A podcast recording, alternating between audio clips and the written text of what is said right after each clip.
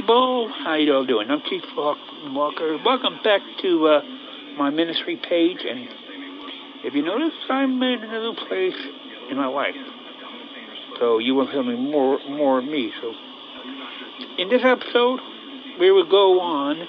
We will start the Moses. We start with the Noah, Noah's life.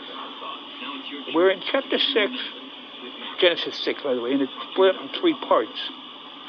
Now, in part one, we're being right now the wicked judgment of man. That will be chapter six, the first eight verses. Okay. It came past when men began to multiply on the face of the earth, and the daughters were born them, and the sons of God the, saw the daughters of men, and they were beautiful, and they took wives toward themselves, and uh, whom they chose. And the Lord said, My spirit shall not survive, quote unquote, five with man forever. Indeed, the flesh in these days of 320 years. Is, there's a subnote to it, but mm, next to okay, the line. Indeed, for giants on the earth in these days were afterwards, when the Son of God will cut the daughters of the men and brought children them, mighty men who were old men and Reno. And the Lord saw that the wickedness of man was great on the earth, that every intention that he thought was only evil condemned. And the Lord was sorry that he made man on earth. He is grateful in his heart, grieved in his heart. So the Lord said, I will destroy man who I created from the face of the earth, both men and beasts, creepy things and birds in the air, for I am sorry that I have made him. But here's when Noah gets into the mix. Noah found grace in the sight of the Lord. From verses 9 to 12, we start, we start with Noah we talk about Noah. We're in verse 9, chapter 6.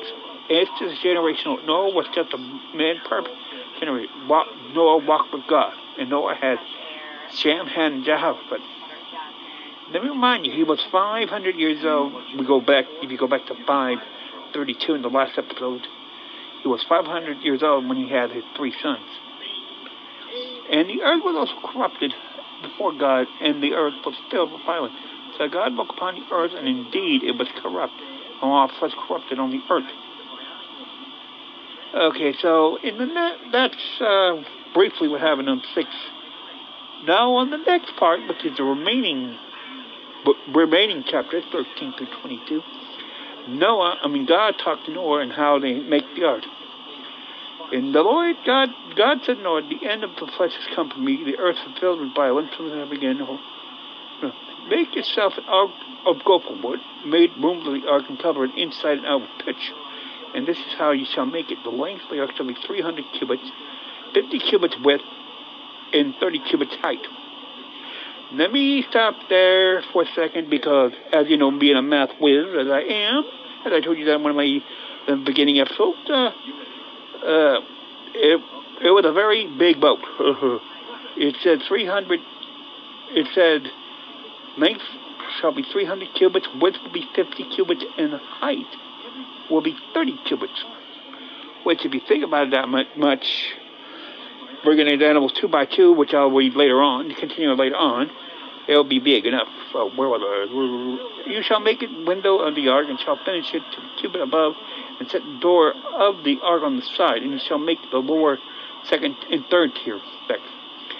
And behold, I will make myself bring a flood which earth and destroy them under the heavens and flesh, in which to breathe of life. Everything in the earth shall die. But I will establish a covenant with you, and you shall be on your own ark, and, you, and your sons will have, and your son's wife with you. And every living thing that flesh shall be two of everything short into the ark, to keep them alive. Be man of female, a bird of kind, an animal after every kind, and every creepy thing that every church afterwards that two of every kind will come into you, helping to flood the flood. Thus Noah did according to what he planned, did, did said. Now, as I said earlier, before before I read verses to you, I said it will, be, it will be two by two, which, of course, I said correctly. Followed by that, followed by every, but it, it will be eight people doing it. Noah, his wife, Shem and Japheth and their wife, so the eight of them, to make a new covenant. In chapter 7, all of chapter 7, it talks about how the flood came a calling. It says, And the Lord told Noah, 7 1 on that, Come into the ark and shall be in a household because I've seen your righteousness. Subject. Uh, so take uh, 7. Take with you seven each clean, animal, and male and female, two each animal that are unclean. Also seven of each born year, male and female. For after seven more days, I will cause a rain on the earth forty days and forty nights. And I will destroy the face of the earth and living things that were made. Now let me give you a stop. Let me stop there for a second and give you my POV here. Let me put it to you in some English terms. God was pissed off about uh, what happened, what, uh, what happened to Adam and Eve and their children after uh, Adam and Eve died. Cain, Seth, Cain and Seth. If you read the first couple of, about the first four chapters of Genesis, you know why I say that. And Noah did according to the Lord's command to him. Noah was 600 years old when the flood was on the earth. Now, when he had three children, he was 500 years old. Blood waters came 100 years later, 600 years old. So, in between the 100 years between when he, we, we start when we saw him having his three children, Shem, Ham, and Japheth, and now with the flooding, 600. We don't know what happened in the in the in that span span of 100 years. So he was building up, but we don't know what happened in the last 100 years. And Noah and his sons, his wife and his son's wife, went into ark because the water was flooded. And of every animal was. So, so seven things, and then uh, two by two.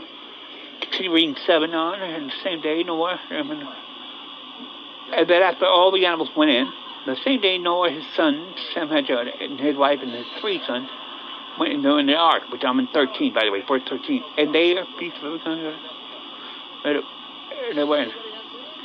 Now, now, in the government and the Lord's in. So, 16. And so they entered, the male, female, and he shut the ark door. In verse 16, it says, He shut the door. Now, quantitative thinking, I mean, somewhat thinking says that, hey, he didn't want, he want Noah and his family to survive, which he did. But another thinking of my, if you look at it from another point of thinking they don't, they, he wants to, he wants to start a new covenant, which he did. Now the remaining part, 17 to 20, talk about how the flood was on point towards what lifted the earth. Enough. And when the great darkness moved about it, and the waters were bare, the was for 15 cubits upward, and the mountains were covered. And the flesh started to move on the earth, and all, and all those nostrils breathed the spirit of light that were gone up. He so God destroyed everything that he had after Adam and Eve, and the waters fell the earth for 150 days. Now this is where I'm going to put a little capital psychopathical capital lore, what I like to call it my point of view, I'm thinking. If you look at it, he said he the, the earth for 150 days. Currently, that we have 365 or 66, depending on leap year. That's about half the year with rain and got rain and flooding.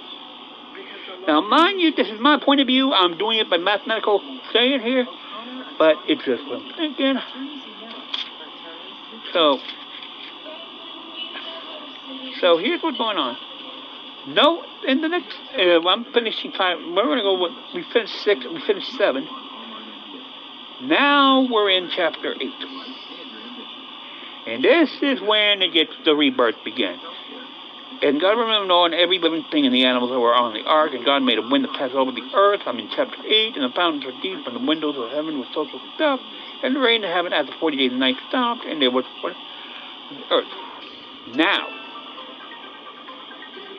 now, here's where I'm thinking here. Now, here's where I'm at.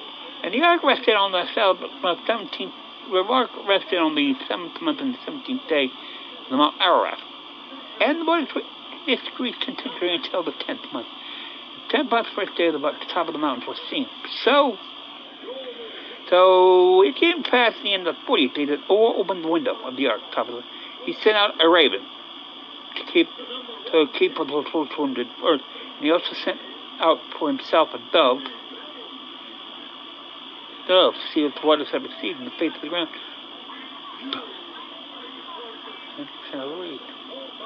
But the dove have more resting places for put.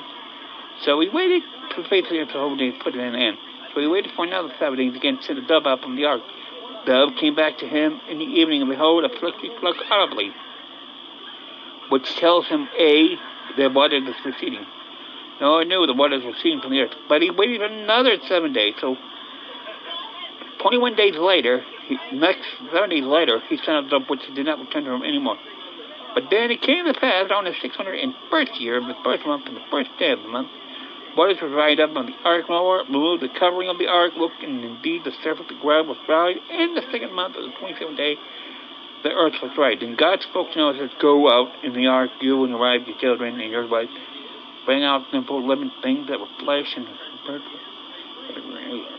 in the ark. So, so in, that, in essence, uh, they went, they done and they dried out. Now, now, on the next podcast, because my voice is like getting numb here, we're going to be finishing 8. I'm going to give you some heads up. The first part, last part, the next part we're going to go is 8 through 9, chapter 9, verse 17. Because that will be, that will be the new covenant from uh, from uh, us to the Lord to the from our adversary from go, go, for Noah's covenant for Noah. So until next time, until then, I am the Hawkman Keith Walker. This has been the Hawkman's Net under my ministry. I thank you for your support and have a nice, nice couple of days. Bye bye.